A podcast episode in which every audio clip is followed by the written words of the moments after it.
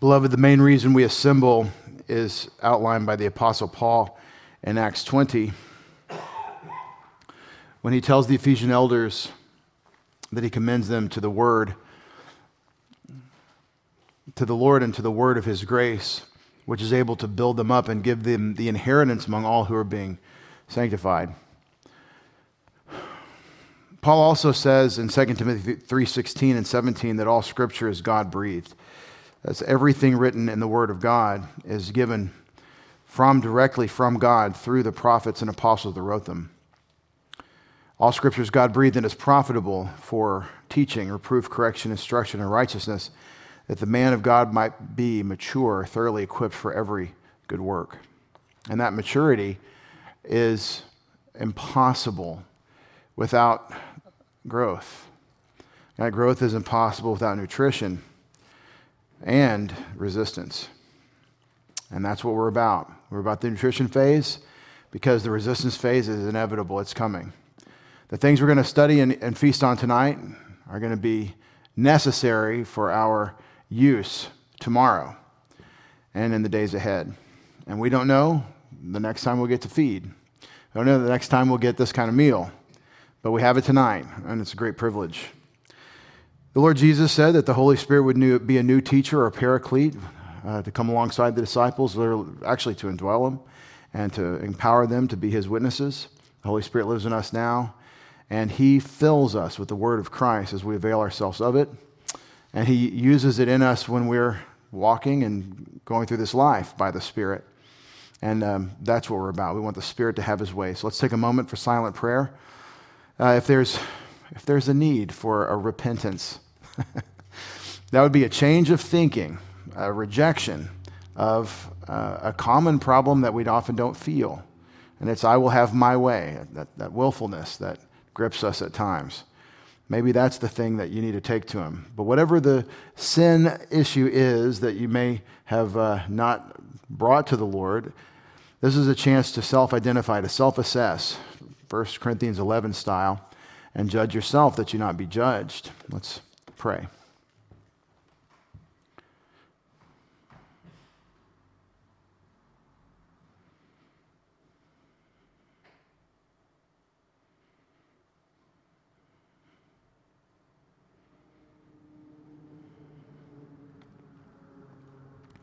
Thank you, Father, for this assembly, for those who assemble this way to bring honor to you in our lives by taking in your word. Father, being blessed by you in its assimilation and its study and its reflection and in its application. But Father, to the higher purpose, the greater end, not of our diversion or even our stability, but of your glory in providing us that stability. Father, you're the refuge, you're the rock. We take our cover and our refuge in you. And we ask that you'd strengthen us better now to see you as you reveal yourself here in Isaiah. We pray in Jesus' name. Amen.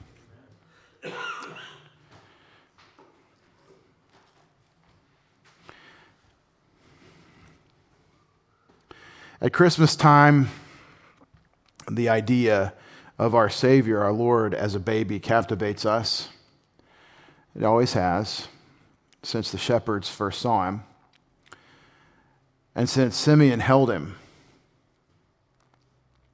The idea of an innocent, vulnerable child who had come in the same flesh we inhabit, yet without sin, born of a virgin, without sin, able therefore to take our sin on himself, but born as a baby, the infinitely powerful, omnipotent God in the flesh, the weakened flesh of the helpless, the absolutely helpless newborn. If you think about it, it really is a, a, a powerful differential in our thinking. The infinite power, totally helpless, but, but, in, but priceless baby, all of them, priceless. What's a, what value does God place on his image bearers? The blood of Jesus was the purchase price for us. Read with you just for a moment what the Bible says about this man, Simeon, that held Jesus. There was a man in Jerusalem whose name was Simeon. This man was righteous and devout, looking for the consolation of Israel, and the Holy Spirit was upon him. The consolation of Israel. That's not just that Rome gets put in its place, right? God's message isn't political stability. It begins with a spiritual relationship with Him for people that otherwise are at war. And the consolation of Israel will ultimately be the cross and resurrection of Christ and his return to establish his kingdom on that basis of his completed work. It had been revealed, revealed to Simeon by the Holy Spirit that he would not see death before he had seen the Lord's Messiah, the Lord's anointed. Christ is the Greek for the Hebrew Mashiach. Mashiach from Mashach, the verb to pour or to anoint. It means when you say Christ, you, we're saying the one, the, the chosen one. It's another word for celebrity. The one. As in not me, as in not you, as in not anyone else. Christian rock star or otherwise. There is no other. The one. And he came to, in the Spirit into the temple. And when the parents brought in the child Jesus to carry out for him the custom of the law, then he, Simeon, took him, Jesus, into his arms and blessed God. Does that language set well with you that you bless God? Blessing is when you say something good, favorable, as opposed to cursing, which is to say something unfavorable. He blessed God, that's to praise him, and said, Now, Lord, you're releasing your bondservant to depart in peace according to your word. For my eyes have seen your salvation. Soteria in Greek, Yeshua, or uh, like Yeshua, a word on that same basis in Hebrew, which you have prepared in the presence of all peoples, a light of revelation to the Gentiles and the glory of your people Israel. Quoting Isaiah chapter 9. And his father and mother were amazed at the things which were being said about him. And Simeon blessed them and said, Now, we've talked to the Lord, to God. Now we're going to talk to now we're going to talk to Mary, his mother. Behold, the child is appointed for the fall and the rise of many in Israel, and for a sign to be opposed. And a sword will pierce even your own soul to the end that thoughts from many hearts may be revealed. And now there's another differential. I like to point these things out about Christmas infinite power, totally helpless baby, can't even crawl, can't even roll over. Um, what, what else do we see in differential? We see perfect righteousness with no basis in himself for God's wrath, yet being crushed for our sins. That massive, infinite differential between my sin and God's righteousness, and how his birth is a, is a guarantee of his death and suffering for us. This is what Christmas is really about. It's about the cross. And the manger is a beautiful and romantic scene. I think it was probably a really difficult thing for them. But it's a beautiful romantic scene for us, but it's shadowed always by the cross and what Jesus had to do for you and me is always on our minds when we rejoice because we have eternal life in Him and our life is rich because of the cross. All right, Isaiah chapter 30 tonight. We're going to actually finish Isaiah 30, if you can believe it. I think I said that two weeks ago and meant it. Now I really mean it. Now, to do Isaiah 30, I've got to do Isaiah chapters 1 through 29 just in a quick review. I'm just kidding. I'm not, not going to do that. But I do want you to see the whole uh, poetic prophecy together. And so in chapters 28 through 33, as we've said, you have these six woes that I think are how Isaiah structures these poems and they're portraits of failure on man's part and success on God's part. That's always one way to talk about it. Anthropologically, we get failure. Theologically, we get success. And so we should be cynics of what man can do and optimists about what God can do. And that's true in chapters 28 through 33.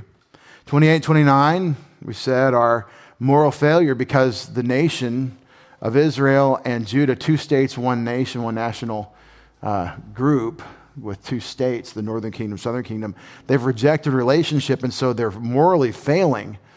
And that moral failure, uh, failure in 30 through 33 is exhibiting itself, and they're seeking to um, go after foreign help for their problem with God. Is there anything in your life that's like that where you have something where God has said, this is how it is, and then you've sought some other power, some other source to solve that problem that God said? It's an interesting um, pattern. And um, don't do that. Don't run from God. And don't, please don't also get mystical and say, well, if, if God wanted to, us to fly, He would have given us wings so we can't get on airplanes. I'm not talking about that.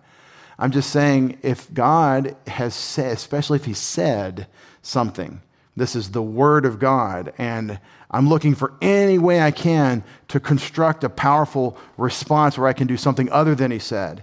And so you go to a lesser power. Anything you go to is going to be less than God. And I've seen it. People will go to uh, modern mysticism, the New Age movement, um, the secret kind of stuff, and they'll, they'll, they'll start dabbling in crystals and see if the universe can align against what God's word clearly says because they feel it, they feel a certain way, and so they start wondering if God's word is so. It's very applicable, in other words, what's happening in Israel as they reject God's word. And 30 through 33, they're going after Egypt. The people in Judah are going after Egypt. Do you remember why? Because God is correcting them militarily with the Assyrians. He's bringing the, the paddle or the whip, the, the rod of correction in the people in the army of Assyria. And so Israel knows the Assyrians about to get them, so they're looking for a way to defeat the Assyrians or to forestall their destruction. So they're going to go make alliances with Egypt. But that's not the need. Their problem isn't Assyria, their problem is God.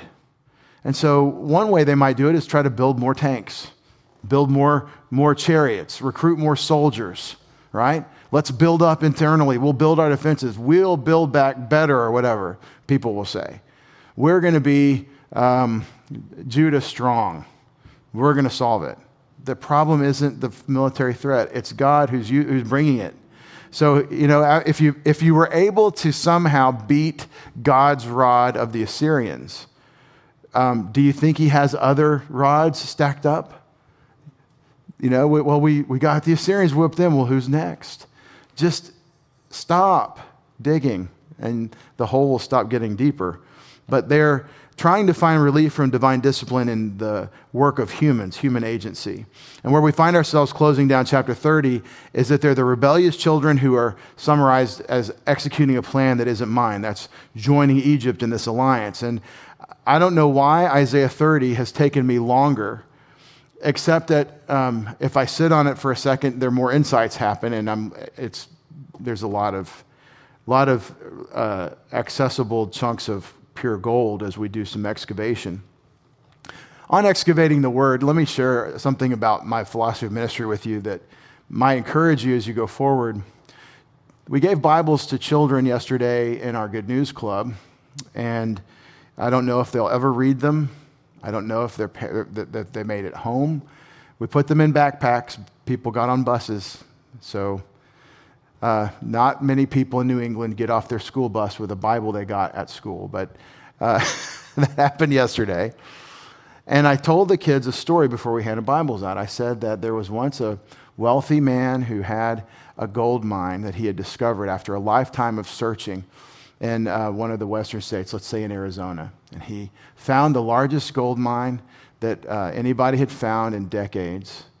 And um, it was through a lifetime of search and study, and he finally found this mine. And he had two grown sons, and he was thankful that toward the end of his professional life, he was going to be able to leave an inheritance to his sons, and they would be very wealthy men, perhaps.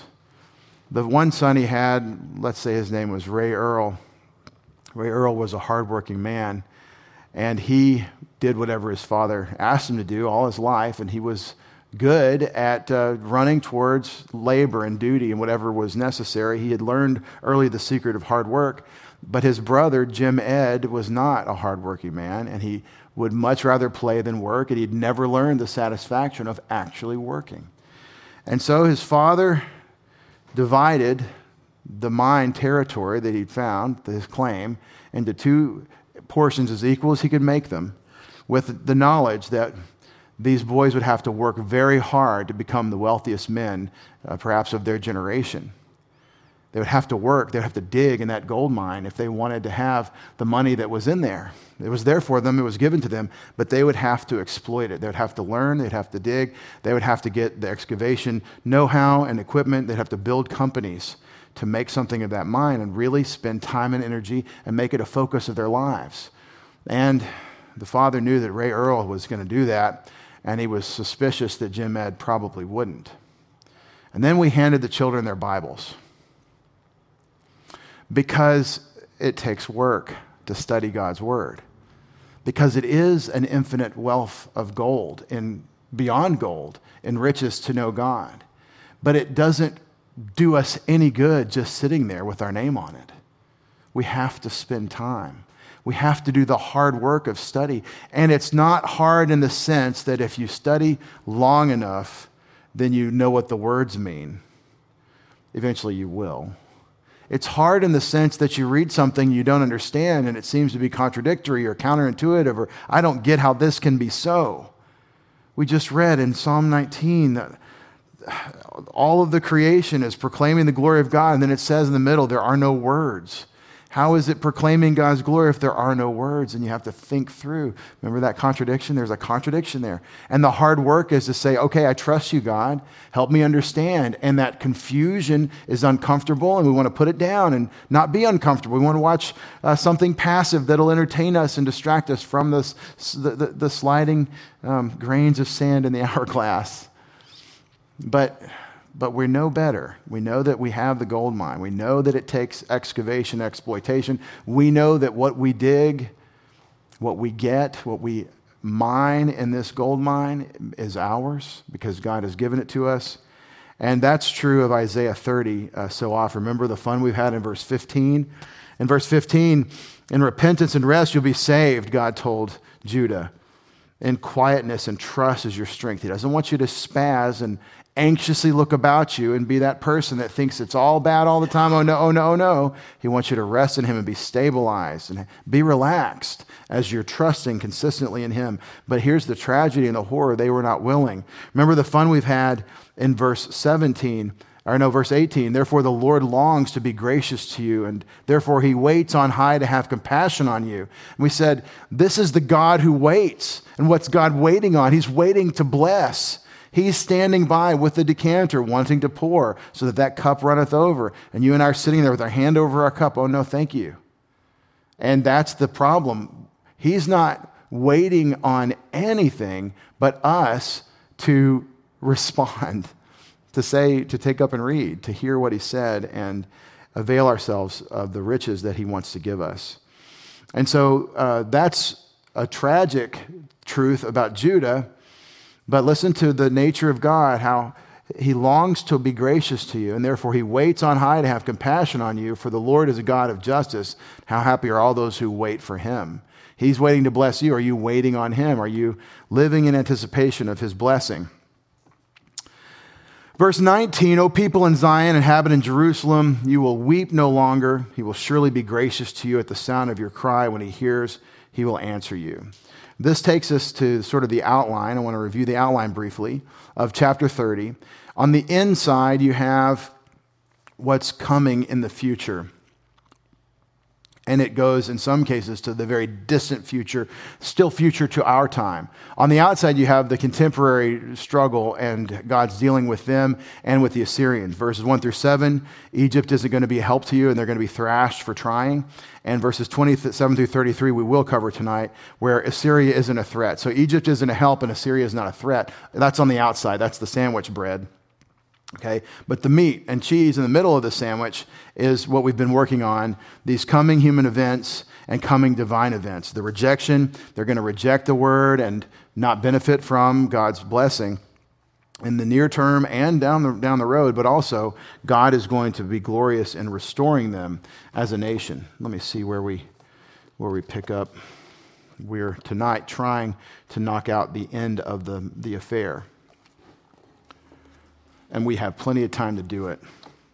Woe to the rebellious children, in verse 1 declares the Lord, who execute a plan but not mine, make an alliance but not of my spirit, in order to add sin to sin, who proceed down to Egypt without consulting me, who take refuge in the safety of Pharaoh and seek shelter in the shadow of Egypt. Therefore, the safety of Pharaoh will be your shame, the shelter of the shadow of Egypt your humiliation. It's real clear in the English translation that the problem is that they're going to, to take refuge in Pharaoh or in Egypt when they should take refuge in Yahweh. For your princes, their princes, or his princes, literally meaning the princes of, the, of Judah, are at Zoan, Zoan, and their ambassadors arrive at Hanes. That means the, they're throughout the whole country. They're basically in Egypt. Everyone will be ashamed because of a people who cannot profit them. You think that you're going to be able to, to save face or, or, or boast in the success you had with your alliance. We figured it out. We beat the Assyrians. No, you're going to be ashamed. They are no help or profit, but for shame and also for reproach. That's what these Egyptians will be to you. And then you have this really interesting statement about the animals of the, of the wilderness, the oracle concerning the beasts of the Negev. Through a land of distress and anguish, from where come lioness and lion, viper and flying serpent, they carry their riches on the backs of young donkeys and their treasure on camels' humps the tribute that the Judahites are sending to the Egyptians would take them through this territory. And he's saying, You don't want to go that way. That's not a good trip for you to make because of what it is. So he's describing the, the journey through this area. They carry their, their riches on the backs of young donkeys and their treasures on camels' humps to a people who cannot profit them. So they're carrying the, the, the, the treasure, but the people are no profit even Egypt, whose help is vain and empty. Therefore, I have called her Rahav, who has been exterminated. The idea of Rahav, it's the mighty, um, impossible to defeat uh, mythical creature, apparently, that um, has been completely vanquished. So you think that Egyptians will be helped. I mean, they've got, they've got historic cavalry forces, they've got a big population, they have a big army, um, all kinds of resources in the Egyptian power down there in the southwest. But no, the great beast is going to be just rendered useless. So then that was that first chunk, we said, in verses 1 through 7. And then we, we close into these current events. Um, I'm sorry, the, the, what's going on in the future. So that first piece, verses 8 through 17. Now go, write it on a tablet before them, and scribe it on a scroll, that they, they may, it may serve in the time to come as a witness forever. Here we are reading here we are reading the record of God's appeal and their rejection in Isaiah's day, at least partly, uh, part of his ministry. He says, For this is a rebellious people, false sons, sons who refuse to listen to the, Yah- the Torah of Yahweh, the instruction of the Lord, who say to the seers uh, or prophets, You must not see visions, you must not have prophetic revelation that you deliver to us. They say to the prophets, to those who see visions, you must not give us a vision uh, of what is right, or they've translated prophesy to us what is right. Speak to us pleasant words, prophesy illusions. This is the classic problem we're dealing with in our culture today. It really is applicable, where you don't say what is true, you say what is unoffensive. Because if the truth is offensive, well, that's, for, that's banned because the only real truth is don't offend me. Except Christians can be offended. That's fine. Step all over us, call us bigots, call us hateful, say all you want about our commitments to God and His plan, His design, His blessing, and how anything but His blessing, for example, in marriage is a curse and it destroys you, destroys your soul, destroys your spouse, or the person you're pretending like is your spouse. I mean, forget all the truth and just don't offend people that are not uh, willing to hear from God. That's never, it's not new. But we can describe it as political correctness today and um, the way the, the truth, the opinion of God, which defines what is actual reality, that's where fact comes from, is God's opinion, um, that's rejected. And they're, they're doing that here. You don't give us your revelation. Rather, speak to us pleasant or smooth words, prophesy illusions. Now, they don't think that they're asking for illusions, but that is what they're asking for. Get out of this, out of the way. Turn aside from the path. Let us hear no more about the Holy One of Israel. Let, literally, let, let, it, let the Holy One of Israel depart from our face. Therefore, thus says the Holy One of Israel, since you've rejected this word and have put your trust in op- oppression and guile and have relied on them, see, God is telling them the truth. What you're after, you think is going to save you, it's oppression and guile. It's, it's not, it's, it's deception. You're asking for deception as the solution. We do this in our time too. We don't Take time to think about what God has said and meditate on it, reflect on it, talk to Him about it, and deal in spiritual life with the spiritual realities you can't see or feel. And we go for something that'll stimulate us or solve our momentary uh, feels. And, uh, and what you're doing is you're further enslaving yourself. We've used the illustration of substance abuse and, and other addictive things that I'm going to use this to, to solve my problem. Well, your problem is that you need the Word, you need God, you need a relationship to grow and mature.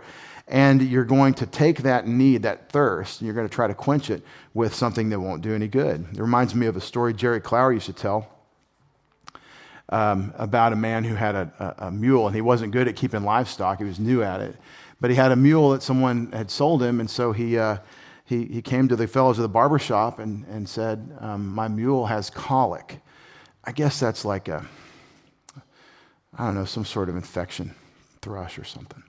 My mule has colic and he's sick and he won't, uh, he won't eat. He seems like he's getting worse. What do you guys suggest? And the, one of the fellows at the barber shop put his paper down and he said, Well, I had a mule that had colic and I gave him, uh, I gave him turpentine. You gave him turpentine? Yeah. I gave him uh, two cups of turpentine twice a day. Uh, he was a big mule. Maybe your mule isn't as big as mine, but I gave him two cups of turpentine twice a day. And he said, Really? Yeah, that's how I treated colic. Well, the fellow came back a couple days later and he said, I gave my mule turpentine. I just did one cup twice a day. And on the third day, the mule dropped dead. And the guy with the newspaper said, Yeah, mine died too. And that's what the Word of God, when, when, it, when your thirst is the Word of God and what you get is turpentine or gasoline or something that wouldn't serve, uh, you're poisoning yourself. And that's what Israel's doing. You've put, you put your trust in oppression and guile and have relied on them. Where's your trust supposed to go in Yahweh? What are you supposed to be drinking? Good, clean water. Where will you get that clean water? Well, the Lord will lead you beside the quiet waters. He has what you need. And so you go to Him for it, but we won't. We rebel. We we don't feel like it, and we are going to be enslaved to our feelings. Therefore, this iniquity will be to you like a breach about to fall, a bulge in a high wall, whose collapse comes suddenly in an instant, whose collapse is like the smashing of a potter's jar so ruthlessly shattered that a shard will not be found among its pieces to take fire from a hearth or to scoop water from a cistern. Meaning you've, you've completely shattered the glass, remember? And you can't take a, just a part of it. It won't hold water now, but at least we could scoop up some ash out of the fireplace. You can't even have a piece left. It's going to be such a massive sh- shattering. That's pretty specific, isn't it? That language, that poetic picture. That's how, I mean, these people were smart, and we're not. But we think we are because we have transistors. Some of us are. Um, but, but anyway, uh, the Bible uh, gives you these images of, um, of powerful destruction. For thus the Lord God, the Holy One of Israel, said, In repentance and rest you'll be saved, and in quietness and trust is your strength, but you were not willing. We spent a lot of time on trusting in God and uh, battle drill one. And you said, No, for we'll flee on horses, and so therefore you will flee but you're not in a good way. And you said, We'll ride on swift horses. And the Lord says, Therefore, those who pursue you will be swift. And why is this? What are they running from? They're running from God's rod, the rod God's wielding to correct them. 1,000 will flee at the threat of one man. You will flee at the threat of five until you're, you're left as a flag on a mountaintop and a signal on a hill. What is left from the army is that it once was here. That's the idea, is that it's, it's a destruction that makes you a proverb because people can see your representation, but uh, you've been routed and destroyed. This is God's uh, uh, uh, warning for them. Well, that's, that's that piece from verses 8 through 17 of their rejection and rebellion. Now we turn the corner in verses 18 through 26, which we just completed, of God's promised blessing for them. Therefore, the Lord longs to be gracious to you, and therefore he waits on high to have compassion on you. And we said for uh, we can apply that very easily for stronger reason if this is true for his covenant people, the apple of his eye, the nation of Israel, that he had set up the covenant with Abraham and then David and then um, promised the new covenant. And we have the Sinai covenant that was a temporary arrangement at Mount Sinai called the Mosaic Law. And you have all these things that God's dealing with these people. Um, for stronger reason, you have been baptized in union with Jesus Christ by the Holy Spirit, or by Christ through the Holy Spirit, um, you have a greater expectation, perhaps, even than the apple of God's eye, because you, the bride of Christ, are His forever. And so uh, don't ever miss this idea about God that He is not desiring for you to come back to. Remember the prodigal son illustration. He's the father who is waiting for you to come home. For the Lord is a God of justice, and how happy are all those who, same word here as this word, who wait for Him. O people in Zion, inhabiting Jerusalem, you will weep no longer. He will surely be gracious to you at the sound of your cry. When he hears it, he'll answer you. This is one of those passages that won't allow people to be biblical and anti Semitic because this is a future restoration. We haven't seen it yet. There was a temporary repentance in Hezekiah's day, but it wasn't complete. It was led from the top down, but there's coming a better example of a top down restoration when Jesus establishes his kingdom over Israel, over the nations. In verse 20, although the Lord has given you bread of privation, water of oppression, he, your teacher, will no longer hide himself, but your eyes will behold your teacher. When will they see Yahweh? From the days of, of Ahaz and then Hezekiah, and then, and then Hezekiah's son in, in Isaiah's day, um, Hezekiah's son um, Manasseh. When will they see the Lord? I believe verse 20 is the second advent when they look on the one they've pierced. That's, this is God's promise. And who's he talking to? He's talking to Jerusalem and Zion, to the people of Judah. When this happens, your ears will hear a word behind you. This is the way, walk in it, whenever you turn to the right or to the left. There will be spiritual empowerment for them to walk with God. Spiritual empowerment for them to walk. What does that sound like? What does it sound like to have spiritual empowerment to walk with God? Well, that sounds like the new covenant promised ministries of the Holy Spirit for God's people. When He's going to put His people, His, his Spirit in the hearts of those people and write His word on the tablets of their heart. And He promised that to whom? He didn't say that to the body of Christ.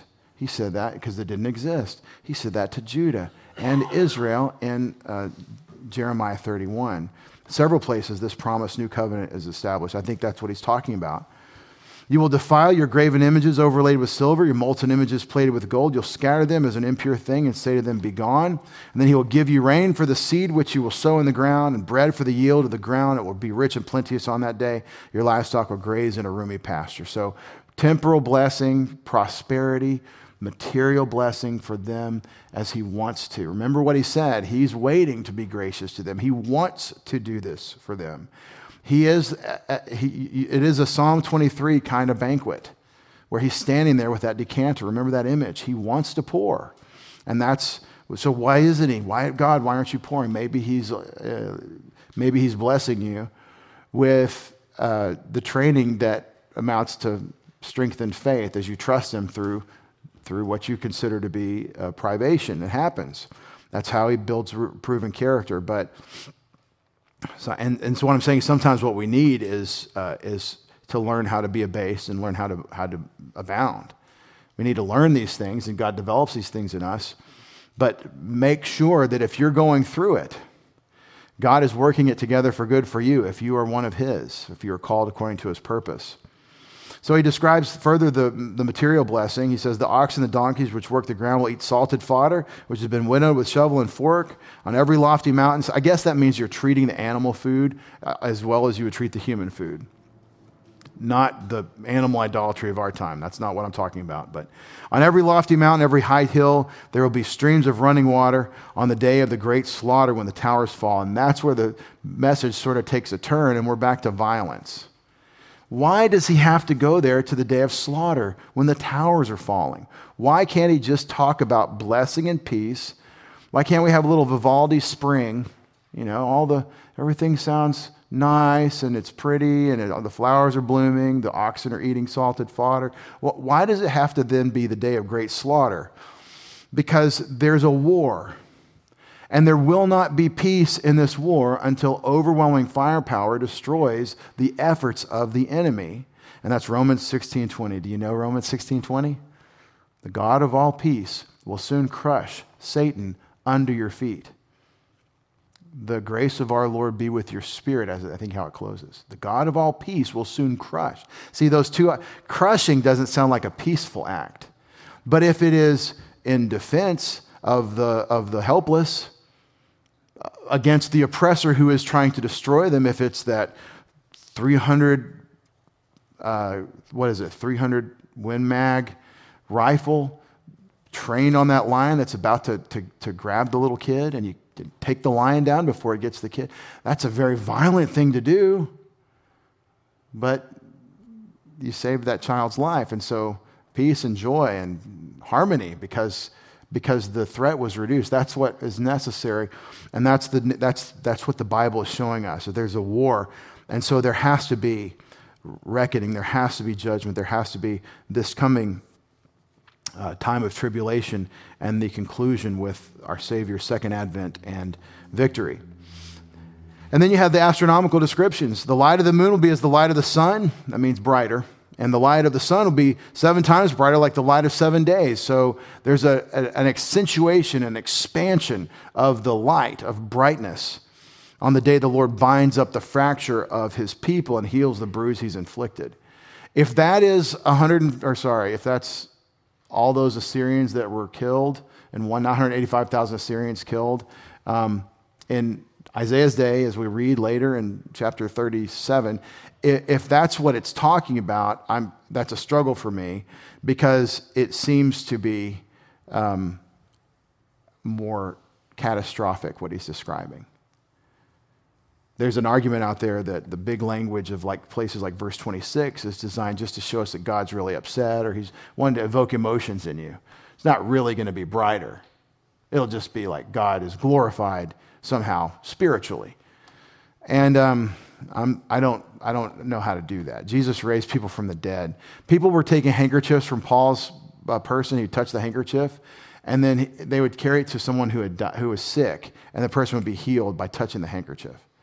We're talking about the God of miracles and, um, and the God who made the sun stand still and the God who has um, done all the things the Red Sea deliverance, the creation, the stabilization of all the universe, the everything. God's really behind all that we see, and it really is all miraculous. So I don't like um, the, the taming of places like verse 26. But I do think that this is eschatological. I think that there is coming an end time salvation of Israel. I think verse 26 sounds like uh, the end of Romans 11. All Israel will be saved. That's what we expect in the second coming of Christ. Behold, the name of the Lord comes from a remote place, turns the corner into our last portion of Isaiah chapter 30. The last portion of Isaiah 30 takes you from verses 27 through verse 33. The name of the Lord comes from a remote place, burning in his anger and dense as his smoke. His lips are filled with indignation. His tongue is like a consuming fire. His breath is like an overflowing torrent, which reaches to the neck to shake the nations back and forth in a sieve and to put in the jaws of the peoples the bridle which leads to ruin. There's a lot of poetry there about God bringing wrath. You'll have, a, you'll have songs as in the night when you keep the festival. See that this is a sweet and sour chicken, isn't it? It went from wrath and God breathing fire, basically, to you're having a song, like when you're having a party at nighttime. Night parties are fun. Sabbath, by the way, the Sabbath celebration for Israel is always Friday night. Friday sunset, that's when the party starts. And it really, it's a celebration. It is not a, so, like a somber time of, of, uh, of retribution. It's not, that's not what it was. It was a family feast, family, you know, gathering to praise God uh, for his provision and to rest from all their work. You'll keep the festival, and gladness of heart is when one marches to the sound of the flute to go to the mountain of the Lord, to the rock of Israel. And the Lord will cause the voice of his authority to be heard, and the descending of his arm to be seen in fierce anger, and the flame of a consuming fire, cloudburst, downpour, and hailstones. For the voice at the voice of the Lord, Assyria be terrified when he strikes with the rod. And this is why we say it's the current events. This is what is going to happen in the near term as you keep reading in the 30s, uh, toward the end of the 30s in Isaiah. And every blow of the rod of punishment which the Lord will lay on him will be with the music of tambourines and lyres. Man, he puts this, he put, keeps putting these themes together. There's wrath and joy, there's, there's sweet and sour, or sweet and bitter. Um, the best way I could illustrate, well, you don't need me to illustrate it, but I'll just tell you, it reminds me of, um, of, the, of the trap of chocolate and coffee. It's a trap because if you eat enough chocolate, well, that's too sweet, too, too much sweet. How can I? Oh, some black coffee will cut that. And if you have too much black coffee, that's too bitter. I need something sweet. That's a piece of chocolate. And you can just fall in the horrible trap to get into. But, but that's what Isaiah is doing. He's juxtaposing, he's putting together the bitter and the sweet throughout this because the nature of man, the nature of, of history, is that God has to bring wrath to bring, to bring resolution, to bring peace. Every blow of the rod of punishment which the Lord lays on Assyria will be with the music of tambourines and lyres for the people of Judea. And in battles, they struggle with this. Battles, brandishing weapons, he'll fight them. For Topheth, the place, one perhaps description of the lake of fire, has long been ready. Indeed, it's been prepared for the king uh, of Assyria. He's made it deep and large, a pyre of fire. That doesn't work well in English. You could have said a wood pile of fire, with plenty of wood. The breath of the Lord, like a torrent of brimstone, sets it afire. what do you do with this section? Well, in verse, well, we don't want to do verse 8. We're way past verse 8. We're in verse 27 as we close. There is a method.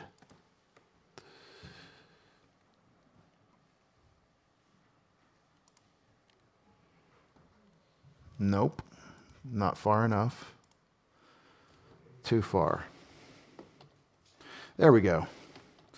Behold, the name of Yahweh comes from a distance, literally. The Shem of Yahweh comes from a distance.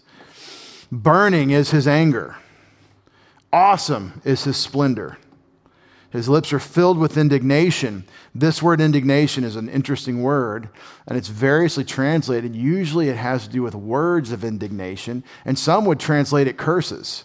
But uh, it isn't, it isn't true to say that God is seen here cursing, but cursing is to say malediction, say something bad or unfavorable or pronounce a judgment even. And that's what's happening is you have verbal, uh, a verbal indignation. His lips are filled with it. So he's saying something, and you don't want to be the recipient of what he's saying. Remember, in this passage, God is portrayed as breathing fire or fire and brimstone out of his mouth in judgment. You don't want to be on that side of God's judgment. His tongue is like a consuming fire. This description of God uh, sets some people's teeth on edge. We say, I don't want to serve a God that's going to be all wrathful and angry like that. Well, the problem is we don't understand righteousness. We don't understand the way God feels, if you will, about righteousness, how much He loves His righteousness, how that righteousness requires that for us to have a relationship with Him, Christ has to be crushed for our sins on the cross, as prophesied in Isaiah chapter 53. 12 verses of solid gold that you should probably and I should probably memorize. You know, Isaiah 53 is just 12 verses.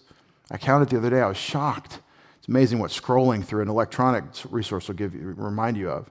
His lips are filled with indignation. His tongue is like consuming fire. His breath is like an overflowing uh, Nahal, river. Nahal, an overflowing river. Unto the neck, that river reaches up as it's overflowing to shake the nations in a sieve, literally of destruction. The sieve of destruction, uh, maybe back and forth, but um, God is bringing the wrath. And placing, listen, the bridle which in the Hiphil stem causes someone to go astray on the jaws of the peoples.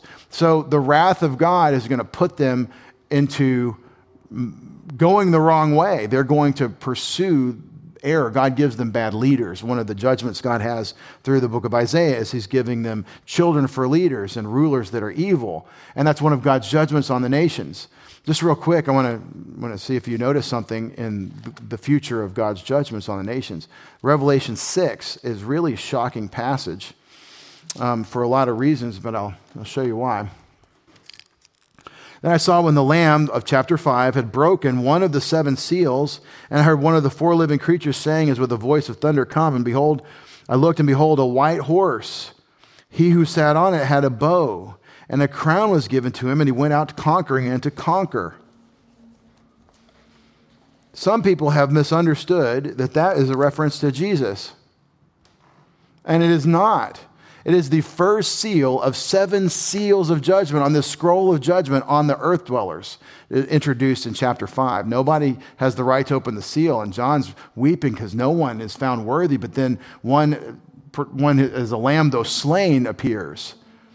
And he has the right. And he takes the scroll from the one on the throne, and he is now the Lamb, Jesus, can open the seal, and it's a seal of judgment.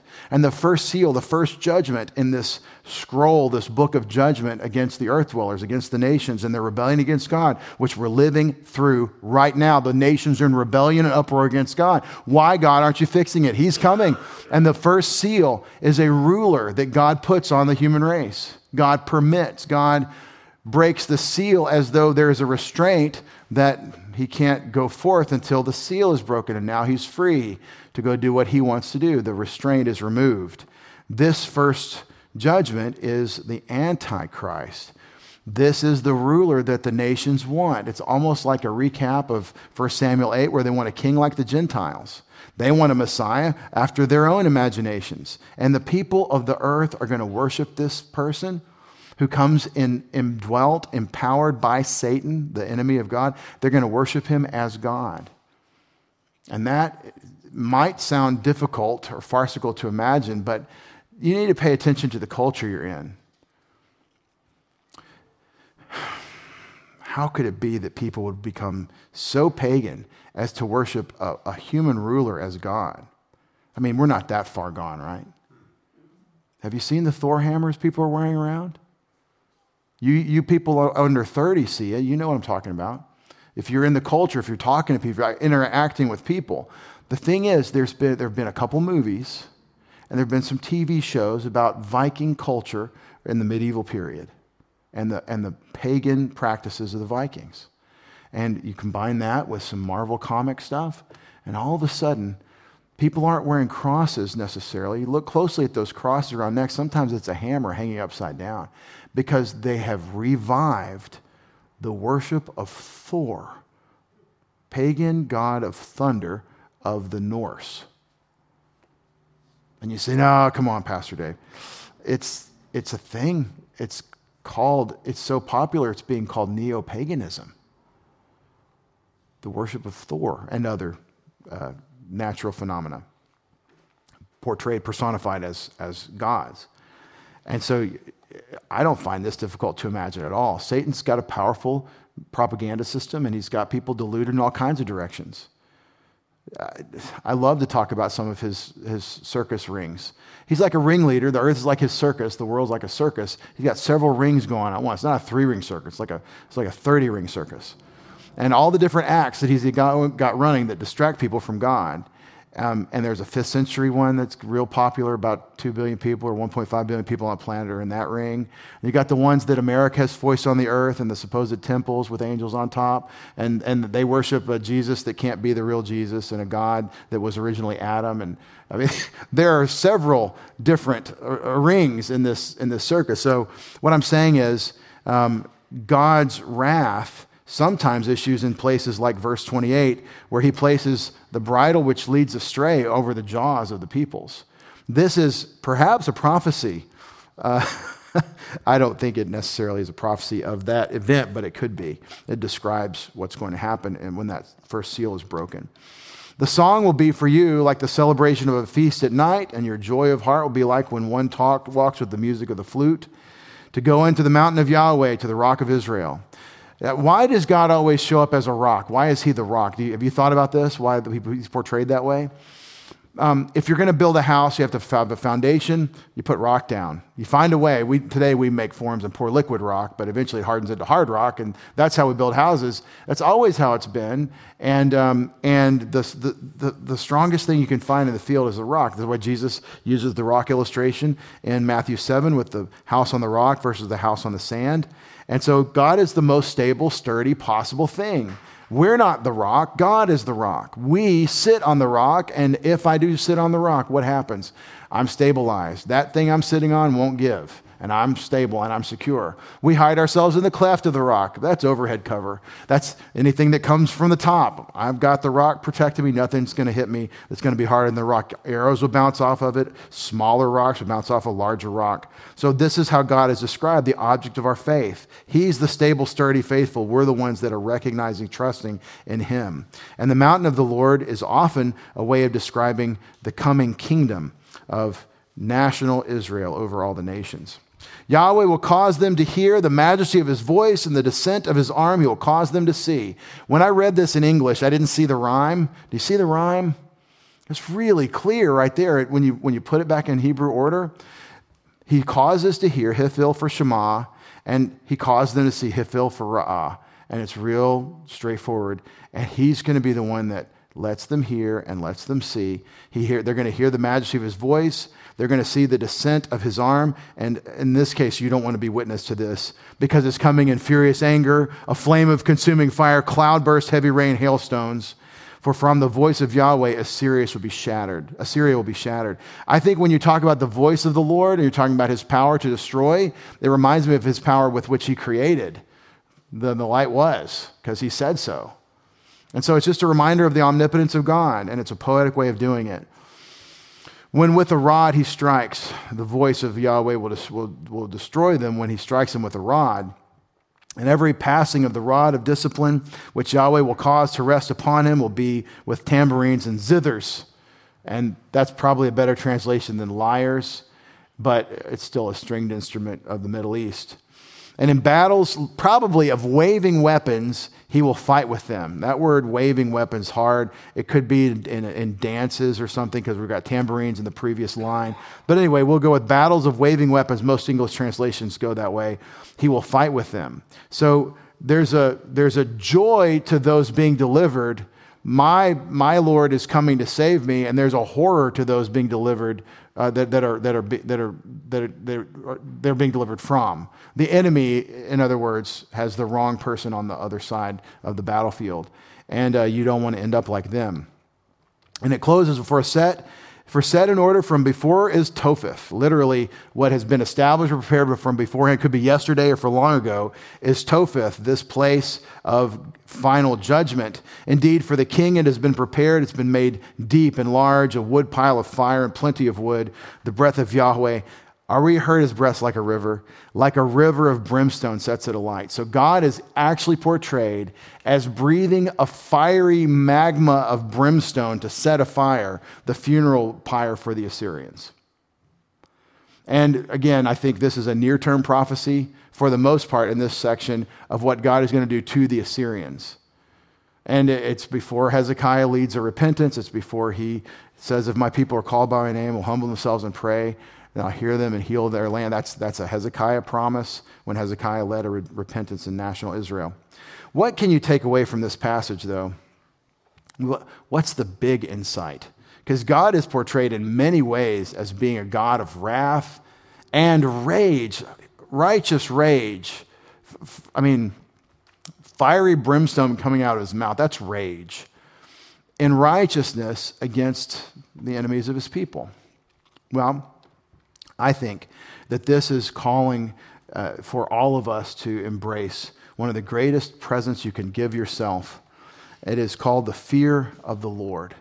The fear of the Lord is the greatest, it's the highest, it's the attitude with which we approach God. He isn't all just happy to be there, that you're here, and that it's all good, happy, happy. Come as you are, and uh, nothing needs to change. He's the God that calls us to see ourselves in light of His righteousness and see our desperate need for a Savior and cling only to Him.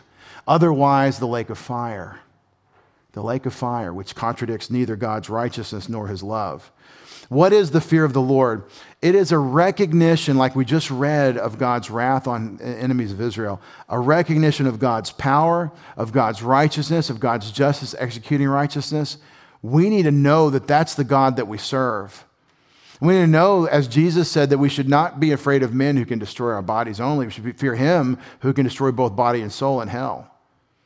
And this is called the fear of the Lord. It is the baseline for relationship with God. It's recognizing that God is infinitely powerful, righteous, and just, and that's bad for us if we're wicked.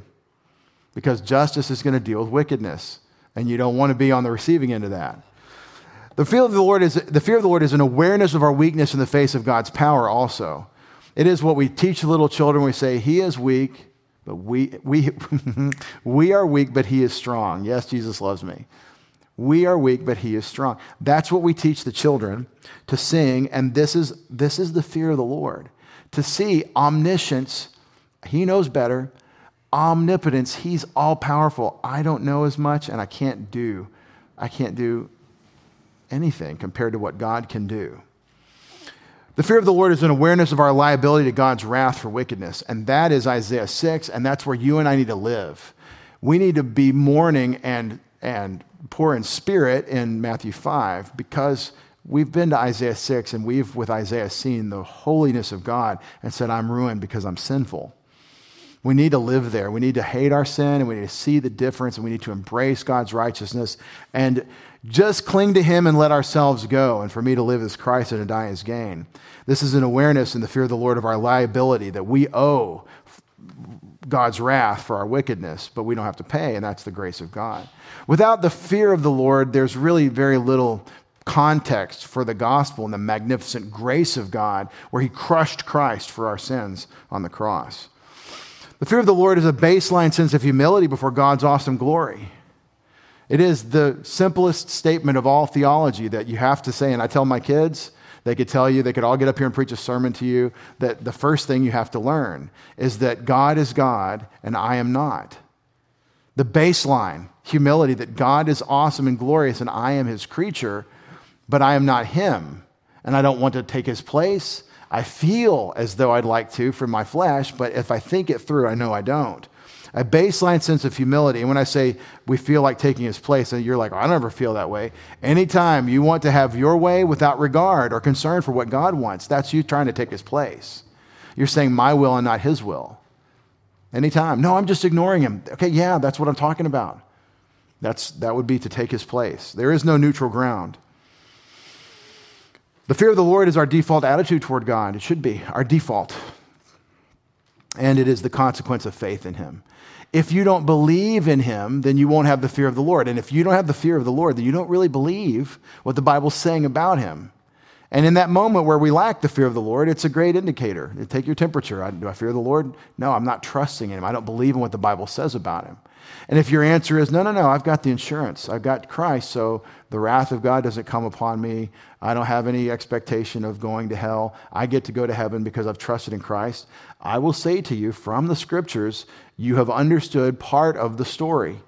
But there's a lot more to the story than whether we go to hell. There's a lot more to life and what God wants for you than you get in to heaven. You're actually looking for the entire experience. Believe me, you want the entire experience. Uh, Don't believe me, believe God. And it really is through the pathway of the fear of the Lord uh, which is hand in hand with faith in Him. And finally, the fear of the Lord is a safeguard to guide our choices. The fear of the Lord is a safeguard to guide our choices. Why? Why do I need to fear God before I do this or that thing? Because if He doesn't like what I'm doing, then I can expect, as His child, a thrashing from the rod of correction.